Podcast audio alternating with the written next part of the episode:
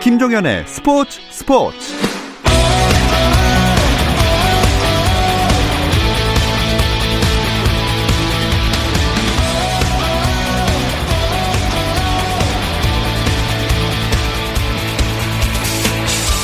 스포츠가 있는 저녁 어떠신가요? 아나운서 김종현입니다. 오늘 하루 스포츠계를 돌아보는 스포츠 타임라인으로 김종현의 스포츠 스포츠 출발합니다.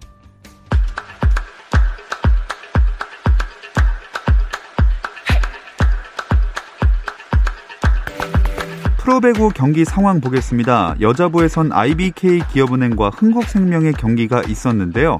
어, 흥국생명이 세트스코어 3대 0으로 IBK 기업은행을 잡고 9연승을 이어나가고 선두를 굳건히 했습니다. 그리고 남자부에선 우리카드와 현대캐피탈의 2라운드 맞대결이 펼쳐지고 있습니다. 현재 세트스코어 2대 1로 현대캐피탈이 앞서 나가고 있고요. 4세트는 2대 2 막 시작한 상황입니다. 프로야구 한화 이글스가 창단 후 처음으로 외국인 감독을 선임했습니다. 한화 구단은 제12대 감독으로 베네수엘라 출신인 카를로스 수베로 전 밀워키 브루어스 코치를 선임했다고 발표했습니다. 한화는 수베로 감독의 임기는 3년이며 계약 규모는 공개하지 않기로 했다고 덧붙였습니다. 프로야구 키움이 외국인 선수 제이크 브리검, 에디슨 러셀과 재계약하지 않기로 했습니다. 키움은 KBO에 제출할 보류 선수 명단에서 두 외국인 선수 이름을 제외했다고 밝혔는데요. 이에 따라 올해 키움에서 시즌을 보낸 외국인 선수 3명 중에서 일본의 에릭 요키시만 보류 선수 명단에 남게 됐습니다. 한편 기아의 최형우가 한국 프로야구 은퇴 선수협회가 선정한 올해 최고 선수의 영예를 안았습니다. 올 시즌을 끝으로 은퇴한 전 한화의 간판 타자 김태균은 레전드 특별상을 받고 최고 타자상은 NC 양의지에게 돌아갔습니다. KT 주권이 최고 투수상을 같은 팀 새내기 소형준이 최고 신인상을 각각 받습니다. 잉글랜드 프로축구의 토트넘이 손흥민과 해리케인 선수 등 주전들이 빠진 가운데 루마니아 루도고레츠와의 유로파리그 조별리그 경기에서 완승을 거뒀습니다. 토트넘은 홈에서 가진 조별리그 4차전에서 전반 16분과 34분 비니시우스의 연속골로 2대 0으로 앞서갔고 후반 들어 윙크스의 50m 중거리 슈팅으로 점수차를 더 벌린 토트넘은 후반 28분 모우라가 쐐기골까지 터뜨려 4대 0으로 승리했습니다. 조별리그에서 3승 1패를 기록한 토트넘은 조 1위 벨기에 엔트워프와 동률을 이뤘지만 상대 전적에서 뒤져 2위에 자리했습니다. 이탈리아 프로축구 나폴리 선수들이 팀의 전성기를 이끌었던 디에고 마라도나의 유니폼을 입고 그를 추모했습니다. 이탈리아 나폴리의 스타디오 산파울로에서 열린 나폴리와 리에카의 유로파리그 조별리그 F조 4차전 경기 시작 전 선수들은 전날 세상을 떠난 마라도나를 기리며 1분간 묵념했고 나폴리 선수들은 마라도나의 이름과 등번호 10번이 적힌 유니폼을 입은 채 그라운드에서 마라도나를 애도했습니다. 경기는 나폴리의 2대0 승리로 끝이 났습니다. 역경을 딛고 다시 일어선 쇼트트랙 심석희가 2020-21 시즌 첫 대회에서 값진 2위를 차지했습니다.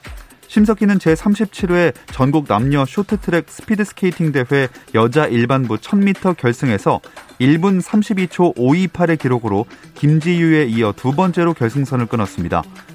남자 일반부 1000m에선 곽윤기가 1분 31초 636의 기록으로 우승했고 남자 대학부 1000m에 출전한 평창올림픽 은메달리스트 황대헌은 1분 26초 273의 기록으로 여유롭게 1위 자리에 올랐습니다.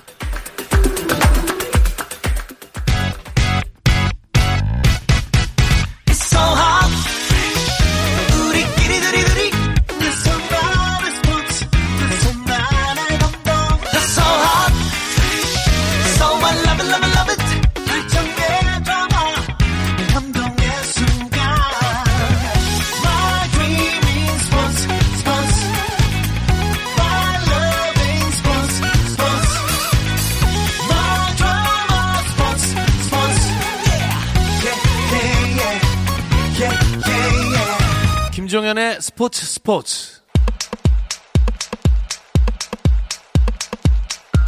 국내 축구 이야기 축구장 가는 길 시작하겠습니다. 함께할 두 분 소개해 드릴게요. 서우정 축구 전문 기자, 스포츠조선의 박찬준 기자 함께합니다. 안녕하세요. 안녕하세요. 안녕하세요. 어, 박찬준 기자는 엄청 오랜만에 나오시는 거 아닌가요? 네, 제가 원래 바쁜 사람이 아닌데 이상하게 계속 일정이 금요일마다 생겨가지고 예. 오랜만에 인사드리게 됐습니다. 어, 요새는 그래도 축구 기자분들이 약간 한숨 돌리고 가는 시기 아닙니까? 어, 오프 시즌으로 이제 표현이 되는데 그건 국내 축구 사실 한정이고요. 예. 해외 축구 같은 경우는 여전히 시즌 중이기 때문에 사실 이렇게 야구 기자나 타 종목 기자들의 어떤 패턴과 달리 축구 기자는 저는 비시즌이 없는 음. 종목이라 생각을 하는데 근데 약간 비수기라는 느낌은 좀 들죠. 그러다 보니까 좀 정보, 남다른 정보를 찾기 위해서는 이전보다도 더 좀 발품을 해야 되는 그런 상황입니다. 네, 항상 우리 바쁘신 와중에도 함께 해주셔서 너무 감사드립니다. 그나저나 어제서야 그 대표팀 그 A매치 선수들이 돌아왔어요. 네, 오스트리아 원정에서 이제 코로나19 확진 판정을 받은 8명의 선수단이 26일 전 세계를 타고 귀국했는데요. 이들은 곧바로 이제 국립중앙의료원으로 이동돼서 그중에서 조현우, 이동준, 스태프 한 명의 격리가 해제가 됐습니다. 이들은 이제 오스트리아에서 10일간 격리 생활을 했기 때문에 방역 당국의 기준을 충족한 것으로 알려졌고요. 김문환 그리고 나상호 그리고 스태프 3명 나머지 확진자 5명은 격리 해제 기준을 충족할 때까지 국내에서 격리에 들어가는데 김문환은 28일 그리고 나상호는 29일 격리가 해제될 전망입니다. 확진자들과 함께 귀국한 밀집 접촉자 스태프 7명도 자가 격리를 시작했는데요. 5명은 파주 국가대표 트레이닝 센터에서 2명은 자택에서 격리를 할 음. 예정입니다. 참 처음 터졌을 때는 걱정을 엄청 많이 했는데 이만하면 그래도 다행인 것 같아요. 네, 대한축구협회도 이번 상황에 대해서 좀 심각성을 느끼고 빠르게 대처를 했고요. 또 민간 항공기를 전 세계로 띄워가면서 이 선수들을 빠르게 또 국내로 데려올 수 있는 그런 부분들 또 정부하고 빠른 협조가 이루어졌고요. 얘기를 들어보니까 그 선수들이 현지에 도착한 그 우리 전세기 국적기였거든요. 국적기 마크를 보고 선수 스태프들 모두 상당히 안심하면서 음. 어떤 또 분은 눈물 또 보이기까지 했을 정도로 좀 현지에서 많이 불안했던 것 같아요. 하지만 이제 전세기를 타고 국내로 돌아오면서 많이 안심들 했다고 합니다. 네. 참 다행스럽게도 이제 마무리가 되어가는 것 같은데 황인범 선수는 오스트리아에 남았다는 얘기도 있고 어떻게 된 겁니까? 24일 진행한 유전자 증폭 검사에서 음성 판정을 받았고요. 때문에 구단 요청에 따라서 25일 이제 빈에서 출발해 모스크바를 거쳐서 카잔에 26일 도착을 했고 현지 방역 지침 스케줄을 좀 따르고 있는 것을 알려줬고요. 음. 그러니까 일단 2주간 격리 생활을 했기 때문에 몸 상태가 정상이 아닐 거잖아요. 그렇기 때문에 이번 주말에 펼쳐지는 CSK 모스크바 경기에는 출전하지 못할 전망으로 보입니다. 네. 자, 벤투호의 다음 일정은 아직 미정이겠죠? 어, 원래는 이제 예정된 게 지난 이제 예정됐던 2차 예선 잔여 예. 일정들이 이제 내년 초로 이루어지면서 그 대회도 열려야 되는데 결국은 코로나19 상황이 변수가 될 것 같습니다. 우리가 이제 홈에서 치르는 일정들이 많은데 그렇다면 과연 해외에서 들어오는 대표팀이 국내에서 자가격리 없이 경기 일정을 소화할 수 있을 것인가도 음. 문제고요. 이번에 우리가 이제 유럽 원정을 가서 느꼈지만은 아무래도 여러 국가에서 모여드는 선수들이 우리 대표팀만 해도 어, 다수다 보니까 그 상황에서의 방역 문제 이런 경우도 좀 많은 고민이 될 것 같습니다. 네. 이렇게 어려운 상황에서도 올림픽 최종 예선 플레이오프 준비하고 있는 여자 대표팀은 소집 훈련 하고 있다면서요. 내년 2월로 지금 예정이 돼 있는데요. 열릴지는 아직 미지수긴 하지만 중국과의 도쿄올림픽 최종 예선 플레이오프를 준비한 대표팀이 이제 부산에 모였거든요. 23일 소집이 됐고요. 12월 8일까지 2주간 지금 소집 훈련을 진행할 예정입니다. 여자 대표팀은 이제 올해 2월 제주에서 열린 올림픽 최종 예선 이후 이제 8개월 동안 소집 못하고 지난 10월이었죠. 20세 이하 대표팀과 스페셜 매치를 했었잖아요. 음. 그때 이제 오랜만에 호흡을 맞췄는데 이번 소집을 통해서 이제 뭐 선수단도 점검을 하고 본격적인 플레이오프 데뷔에 나설 예정입니다. 자, 이번 소집 훈련 뭐랄까요? 좀 근본적인 목적이라고 해야 될까요? 이런 건 뭐가 될까요? 어, 최근에 이제 WK 리그 일정이 마무리되면서 국내에서 여자 축구 어, 일정은 마무리가 됐고 조금 대표팀을 그래도 소집을 해가지고 여러 옥석 가리기를 벨 감독이 하고 싶어 하는 것 같아요. 그래서 이번에 보면은 위덕대 이정민 선수, 울산 현대고 이은영 선수 같은 A 대표팀에 처음 발탁하는 신예들 또 테스트를 하고 있고요. 예.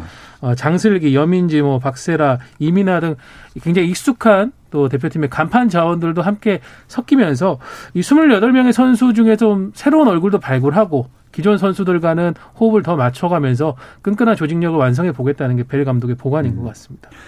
이 지소연 선수를 비롯해서 해외파까지 다 합류한 완전체는 언제쯤 손발을 맞춰볼 수 있을까요? 일단 이것이 미정이라고 보시면 될 것 같은데요. 해외파 합류 시점도 미정이고요. 뭐 자가격리도 있고 여러 가지 지금 문제점들이 많기 때문에 언제 모일지에 대한 부분은 지금 협회 내에서도 굉장히 고민을 하고 있는 것으로 알려졌습니다. 음.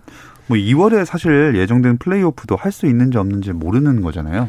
이제 뭐 중국과의 경기인데 이게 뭐 경기 일정을 서로 왔다 갔다 하면서 치를 거냐, 뭐 제주도로 가서 뭐 중립 지역 같은 느낌으로 경기를 치를 거냐 이거에 대해서도 서로 의견들이 엇갈릴 것 같아요. 결국 이 코로나라는 대형 변수 때문에 네. 경기 일정 국제 교류전 자체가 상당히 부담스러워진 현 상황입니다. 그래서 결국은 시간이 조금 더 지나면서 코로나 사태 상황의 확진 상태를 보고 나서 좀 차분하게 결정하지 않을까 싶고요. 또 상급 기관인 AFC나 피파에서도 어떤 좀 원칙적인 부분을 조정을 해주지 않을까 음. 싶습니다. 자, K리그도 이제 겨울과 함께 스토브리그가 찾아오는데 아직까지는 좀 조용합니다. 일단 올 시즌이 11월에 끝났잖아요. 그러니까 네. 12월 초에 예전 같은 경우에 끝났었는데 대부분의 계약이 선수들 계약이 12월 31일까지거든요.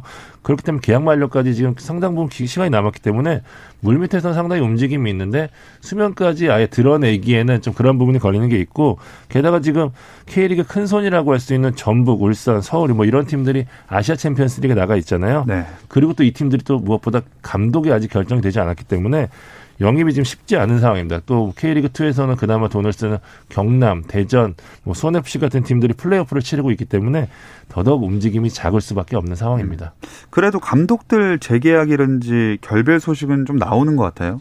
네, 시즌이 일단 일단락된 팀들 중심으로 해가지고 어, 감독, 사령탑 교체 여부, 뭐 재계약 여부들이 결정되고 있는데 우선 포항 팬들이 굉장히 반가울 것 같습니다. 김기동 감독이 조금 뭐 계약이 난항이다라는 이야기가 많았었는데 어 2년 재계약을 발표를 했고요. 부산은 이제 또 2부 리그로 다시 강등되면서 승격에 도전을 해야 되는데 포르투갈 출신의 히카르도 페레스 감독을 영입을 하면서 어 10. 6년 만에 외국인 감독을 다시 음. 선임을 하게 됐습니다. K리그2 부천FC도 이영민 전 안양 감독을 새롭게 선임을 했고 반면에 K리그2 같은 리그에 있는 FC 안양 같은 경우에는 김형열 감독과 결별을 발표했습니다. 네.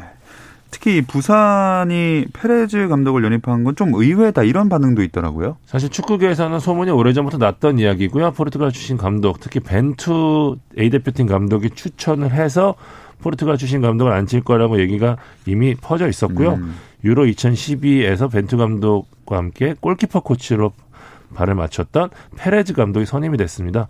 뭐 말씀하신 대로 팬들이 좀 놀라운 눈치인 게 사실 벤투 감독과 인연을 빼면은 뭐 검색을 해도 특별한 뭐 이력이 안 나온다. 도대체 네. 이 감독이 누구냐 이런 식으로 좀 궁금해하시는 팬들이 많거든요. 실제로 좀 2004년부터 지도자 생활을 했다고 하는데 일부 리그에서 감독으로 이렇다 할 모습을 보여주지 못한 게 좀 사실이거든요. 음.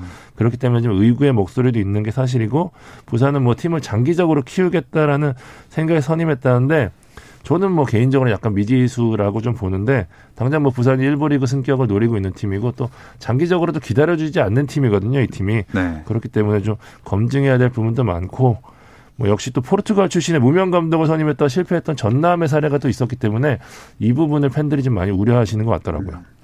아무래도 이번 그럼 감독 선임 배경에는 약간 벤투 감독이 작용했다 이렇게 볼 수 있을까요? 네, 부산이 이제 사실은 조덕재 감독이 물러난 뒤부터 어, 감독 선임에 대한 이야기들이 많이 오갔었죠. 처음에는 이제 국내에 있는 다른 또 어, 유명 감독 선임을 기대를 좀 부산이 많이 했는데 현실적으로 되지 않아서 거기서 물러나면서 이제 외국인 감독을 좀 선임해야겠다 싶었고 어, 벤투 감독의 추천을 받아서 어, 이 페레스 감독을 데려오게 됐습니다. 아마 페레스 감독이 온다는 것은 저는 결국 부산이 어, 큰 틀의 체질 개선을 선택한 것 같아요. 음. 어, 첫 번째 강등 이후에는 빠르게 승격하기 위해서 뭐 기존 선수들을 최대한 또 안고 가고 하면서 계속 어느 정도의 투자를 했다면 이번에는 과감하게 조금 젊은 팀으로 리빌딩을 해야 승격 이후에도 뭔가 일부 리그에서의 생존 경쟁력을 좀 가지고 갈 수 있지 않겠느냐. 어, 이런 두 번째 강등에서의 경험이 있는 것 같고 그런 차원에서는 좀 과감하지만 이렇게 외국인 감독을 데리고 온 게 아닌가 싶고요. 이 페레스 감독이 또 경력을 보면은 어, 성인팀 감독 경력은 좀 적긴 하지만 유소년팀 감독이나 이런 부분이 있으니까 또 골키퍼 코치로 많이 알려져 있습니다만 포르투갈 대표팀 시절에는 벤투 감독의 어떤 전략 전술을 짜는데도 깊이 관여를 했다고 해요. 네. 뭐 그런 부분은 조금 기대할 수 있겠지만 저도 약간은 박찬준 기자처럼 너무 이제 물음표가 많이 달린 지도자다 보니까 과연 어떤 모습을 보일지 좀 음. 저도 물음표가 역시 붙습니다. 미래를 봐야 하지만 그래도 어쨌든 승격을 다시 빨리 해야 되는 거 아니겠습니까? 그러면은 국내파 감독 선임하는 게 조금 더 낫지 않았을까요? 저도 그렇게 생각하긴 하는데 일단은 부산이 보도자료를 통해서 밝혔듯이 뭐 팀의 혁신하고 뭐 기존 운영 방식 한계를 뛰어넘고자 이번 감독을 선임했다고 이야기를 했거든요. 그러니까 기다려주는 거. 그러니까 육성과 지금 결과 사이에서 만약에 흔들린다면 부산은 또 예전과 같은 실패를 반복할 가능성이 큰데요. 일단은 뭐 선택을 한 만큼 뭐 좋은 결과 나오길 기다려봐야죠. 네. 그리고 과거 광주 FC를 일부 리그로 끌어올렸었던 그런 노하우가 있는 기영옥 신임 대표이사가 있지 않습니까? 감독하고 좀 합이 잘 맞을까요? 역시 부산이 뭐 페레스 감독이 어떻게 보면은 미지수라고 한다면은 기영옥 대표이사는 광주 FC에서 많은 걸 또 이뤄본 그런 경험이 있거든요. 얘기 주신 대로 승격도 해봤고 또 부산의 어떤 지금 수건 중에 하나인 전용 구장도 광주에서 한번 또 만들어봤고 예. 또 팀의 어떤 체질 개선을 굉장히 빠르게 이끌어본 어, 김용욱 대표이사가 지도자 출신입니다. 뭐 국내에 많이 알려지지 않았지만은 고등학교 감독으로서 상당히 유명했던 음. 예, 지금은 뭐 기성용 선수의 아버지로 더 유명하지만 원래는 이제 고등학교 무대에서 굉장한 지도자로 유명했었거든요. 그런 경험들이 있다 보니까 서로 잘 어울리는데 조금 기, 어, 걱정되는 부분은 이거예요. 감독 선임이 결정되고 나서 기용욱 대표이사의 선임이 결정이 됐거든요. 예. 그러니까 합을 맞추는 데는 서로가 이해하기 위한 좀 노력들이 더 많이 필요할 것 같아요. 더기다 외국인 감독이니까 커뮤니케이션이나 이런 부분도 직접적으로 이루어지지는 않을 거고. 그래서 기영욱 대표이사 입장에서도 이부 리그는 익숙하지만 외국인 감독과 함께 성과를 만드는 것은 어, 낯선 경험이기 음. 때문에 어, 좀 쉽지 않은 도전이 될 수도 있다 이런 생각이 드네요. 네. 이렇게 뭐 감독의 선임 결별 소식이 이어지고 있지만 K리그는 아직 경기 일정 남겨두고 있습니다. 잠시 쉬었다 와서 이야기 나눠볼게요.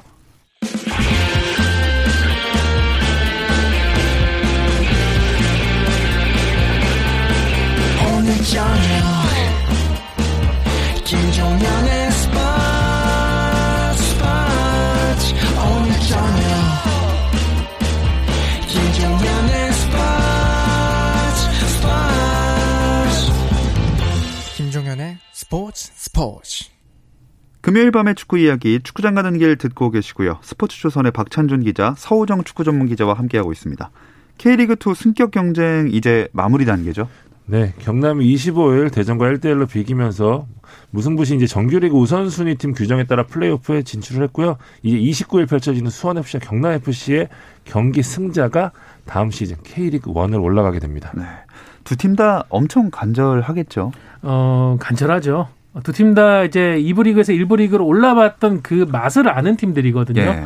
어, 수원은 과거 조덕재 감독과 함께 승격을 경험을 했었고 경남은 불과 이제 2년 전에 승격을 했지만 1년 만에 다시 2년 만에 다시 강등되는 그런 아픔을 겪었던 팀이기 때문에 올해 지금 제주가 승, 어, 강등되고 나서 바로 승격을 했단 말이에요. 네. 경남도 우리도 한번 그렇게 해보자. 음. 사실 경남은 조금은 승격 시점을 길게 봤던 것 같은데 지금 플레이오프에서 이렇게 올라가다 보니까 아, 이 또 하늘이 주신 기회를 우리가 놓칠 수가 없다. 네. 가감하게 한번 승격을 도전해보자라는 그런 마음들이 생긴 것 같습니다. 음.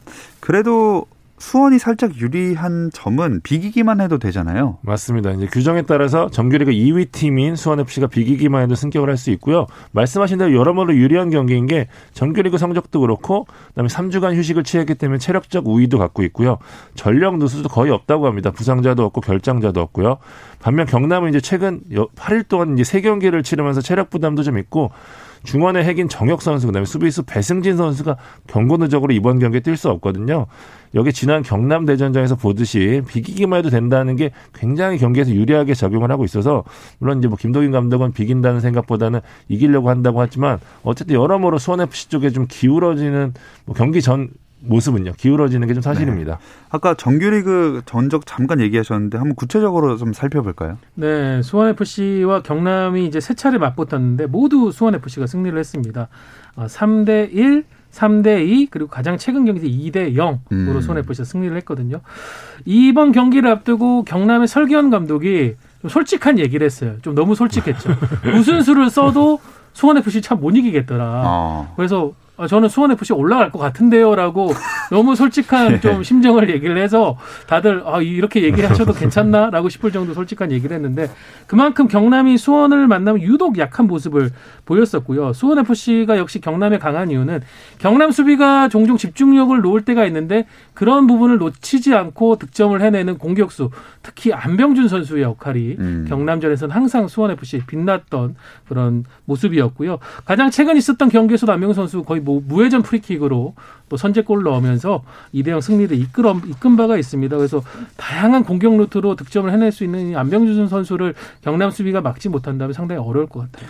아, 안병준 선수를 이번 경기에도 그럼 어떻게 막느냐 이게 제일 중요한 점이 되겠네요. 안병준 선수가 올 시즌 20골을 넣었는데 경남전에서만 4골을 넣었습니다. 이게 본인 뭐팀 중에는 최다골이라고 하는데요. 석영 감독도 그런 얘기를 했어요. 결국에 실점을 하지 않는 게 중요하다는 얘기했는데 뭐 이건 수원 FC한테도 비슷한 말이 될 것 같아요. 수원 FC가 아무리 공격적인 팀이지만 비교도 되는 이상 크게 무리하지는 않을 거고요. 경남은 어쨌든 뭐 수원 FC 공격이 무섭기 때문에 지키다가 한 방을 노려야 되는 상황이 됐거든요. 그 수비가 더 중요할 수밖에 없는데 말씀하신 대로 경남 FC 입장에서는 수비가 중요하다는 얘기 결국 안병준을 어떻게 막느냐가 음. 될것 같거든요. 장혁진 선수는 미디어대회에서 이제 팀으로 막겠다라고 얘기했는데 안병 선수 좋을 때는 사실 팀으로 막아도 막기 힘든 선수거든요. 뭐 머리, 발 뭐 다 잘 쓸 수 있는 선수이기 때문에 과연 안병 선수 어쨌든 3주 동안 쉬었고 이런 부분들이 어떤 변수를 작용할지는 경기장에서 확인을 해야 될 것 같습니다. 그리고 수원FC 김도균 감독하고 경남FC 설경 감독이 절친한 사이라 그래요. 이것도 작용을 좀 할까요? 네, 지난 2000년 시드니 올림픽 때 김도균 감독은 주장, 이제 설경 감독은 또 팀의 에이스 역할 음. 이렇게 또 같이 했었었죠. 어, 올 시즌 만날 때마다 이제 경기 전에 두 감독이 아, 정말 지고 싶지 않다라고 하면서 또 친구 사이에서 승부는 별개인 걸 보여줬는데 일단은 김도경 감독이 경남의 약점을 상당히 잘 파면서 올해 3전 전승을 가져갔던 가져갔습니다. 네. 설경 감독도 상당히 올 시즌 이제 감독으로서 첫 데뷔 시즌인데도 불구하고 어 기발한 그런 전략 또 상대 허를 찌르는 그런 모습들 보여주는데 과연 어떤 걸 좀 준비했을지 김동현 감독은 아마도 긴 준비 기간 동안 대전에 대한 시뮬레이션, 경남에 대한 시뮬레이션 두 개의 플랜을 다 가지고 왔을 텐데 설기현 감독은 일단은 대전을 지금 뛰어넘었으니까 한 사흘 정도밖에 준비할 시간이 없단 말이죠. 네. 그런 차이도 조금 영향을 발휘하지 않을까 싶습니다. 네. 자, 이렇게 뭐 승격을 하는 게 좋은 거라고 당연하게 또 막연하게 생각을 하는데 정확히 뭐 원이랑 투랑 어떤 차이가 있는 건가요? 뭐 예전처럼 K리그 원이 뭐 천국이고 K리그 투는 지옥이다 뭐 이렇게까지는 요새는 아니거든요. K리그 예. 투에서도 어느 정도 이제 좀 분위기가 잘, 자리 잡았기 때문에 근데 하지만 여전히 격차한 점이 있거든요. 일단 가장 큰 차이는 예산입니다. 그러니까 수원 FC 예를 들면은 수원 FC가 올 시즌 80억 원을 썼는데 내년에 1부 리그 진출하면은 150억에서 180억으로 예산이 확 늘어나거든요. 어. 그런 부분들이 아마 가장 크게 느껴지는 부분일 테고 이에 따라서 이제 선수단 퀄리티나 규모가 달라지게 되고 뭐 언론의 주목, 팬들의 주목도 달라지기 때문에 승격을 다들 원하는 게 사실이죠. 네. 또 프로팀들의 꿈이 또 있다면 아마 챔피언스리그 출전일 텐데 아챔리그가 재개돼서 이제 진행 중입니다. 네, 원래 챔피언스 리그는 시즌 중에 진행이 돼야 되는데 올 시즌 코로나 일정으로 인해서 조별리그 1차전 혹은 2차전까지만 치른 상태에서 중단이 됐었어요. 그래서 지금 우리 우리나라 한국이 지금 속해 있는 동아시아 같은 경우에는 어 카타르에서 이제 많은 팀들이 시즌을 거의 마무리하거나 마무리하는 시점에 있는 상황에서 어, 카타르 도하로 이동을 해서 한 곳에 모여서 지금 경기가 진행 중이고요.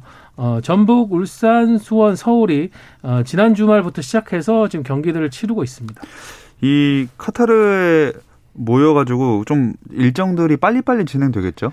한 장소에 모여서 이제 3일 간격으로 카타르 버블이라고 보시면 되는데 그래서 이제 변수도 많고 이변도 많은 것 같아요. 입국 때부터 이제 코로나19로 대부분 선수들이 사투를 좀 벌였고요. 각 선수들은 지금 호텔, 경기장, 훈련장만 오가고 있는데 확실히 좀 컨디션 조절에 좀 어려움을 겪고 있는 분위기라고 하더라고요. 뭐 오히려 좋다고 하는 선수들도 있고요. 리프레 사실 refresh 할 수 있는 부분이 없잖아요. 이렇게 왔다 갔다 하면은 네. 그렇기 때문에 선수들이 좀 스트레스 받고 있고 또 무엇보다 코로나에 대한 위험에 대한 스트레스가 음. 크기 때문에 그 부분들이 경기력에 좀 영향을 미치고 있는 것 같습니다. 자, 특히나 울산은 조현우 선수가 빠져서 걱정을 했는데 3일 전인가요? 그때 경기에서 승리를 일단 거뒀어요. 네, 조현우 선수가 빠진 자리를 올 시즌 사실은 출전 기회 거의 없다고 할 수 있는 조수혁 세컨드 골키퍼가 정말 훌륭히 막아주고 있고요.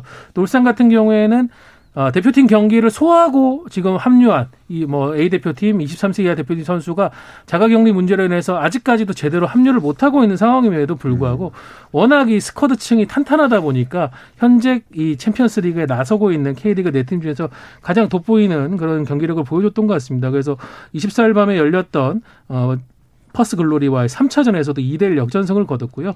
그에 앞서서 열렸던 최강희 감독이 이끌고 있는 중국 팀이죠. 상하이 선화와의 경기에서 3대1 대승. 그래서 2연승을 거두면서 현재 2승 1무로 조 1위를 달리고 있습니다. 그랬다가 방금 또 퍼스 글로리와 했는데 이제 끝나서 어 3연승이 됐네요. 네. 조금 어려운 경기 좀 진행이 됐다가 후반 막판에 두 골을 몰아넣으면서 2대 0으로 승리를 해서 사실상 이제 16강 진출을 확정을 지었습니다. 음. 자, 우승을 노리는 또 한 팀 전북 상황은 어떨까요?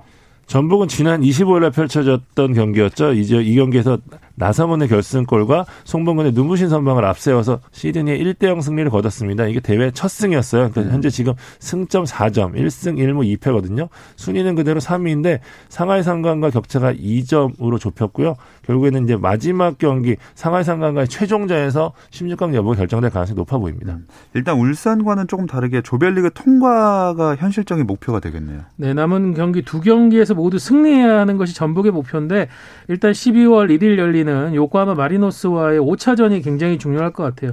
요코하마와는 이제 홈에서 첫 대결을 펼쳤는데 당시에도 전북이 패했었거든요. 네. 어, 요코하마가 상당히 패스웍이 좋은 팀, 조직력으로 상대를 괴롭히는 팀이고 이번 경기 앞선 경기에서 상하이 상강을 꺾었습니다. 음. 어, 뭐 그래서 조선도에 올라와 있는데 일단 요코하마를 넘어서고 상하이 상강가에 이제 2위 자리를 놓고 펼치는 이 싸움에서도 지지 않아야 하는 그런 전북의 입장이 됐습니다. 네. FC 서울이랑 수원의 상황도 살짝 짚어볼까요? 서울 같은 경우 2승 1패로 지금 2조 2위에 있는데요. 지난 경기 치앙라이 유나이티드를 5대 0으로 대파하면서 분위기를 끌어올렸거든요. 베이징 거안이 지금 3승으로 2조에서는 가장 안정적인 흐름을 갖고 있기 때문에 서울이 나머지 이제 멜버른 빅토리와 치앙라이는 분명히 잡을 수 있는 수준이거든요. 예. 때문에 16강에서 오늘 경기까지 승리한다면 유리한 고지 밟을 수 있을 것 같고요.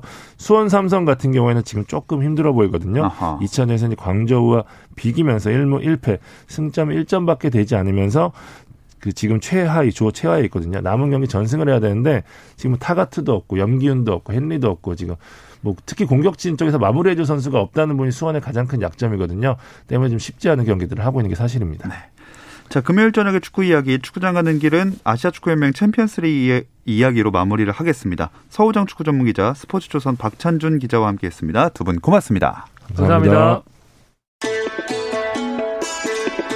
주말 스포츠 스포츠는 9시 20분부터 함께 하실 수 있고요. 저는 월요일 8시 30분에 다시 돌아오겠습니다. 김종현의 스포츠 스포츠.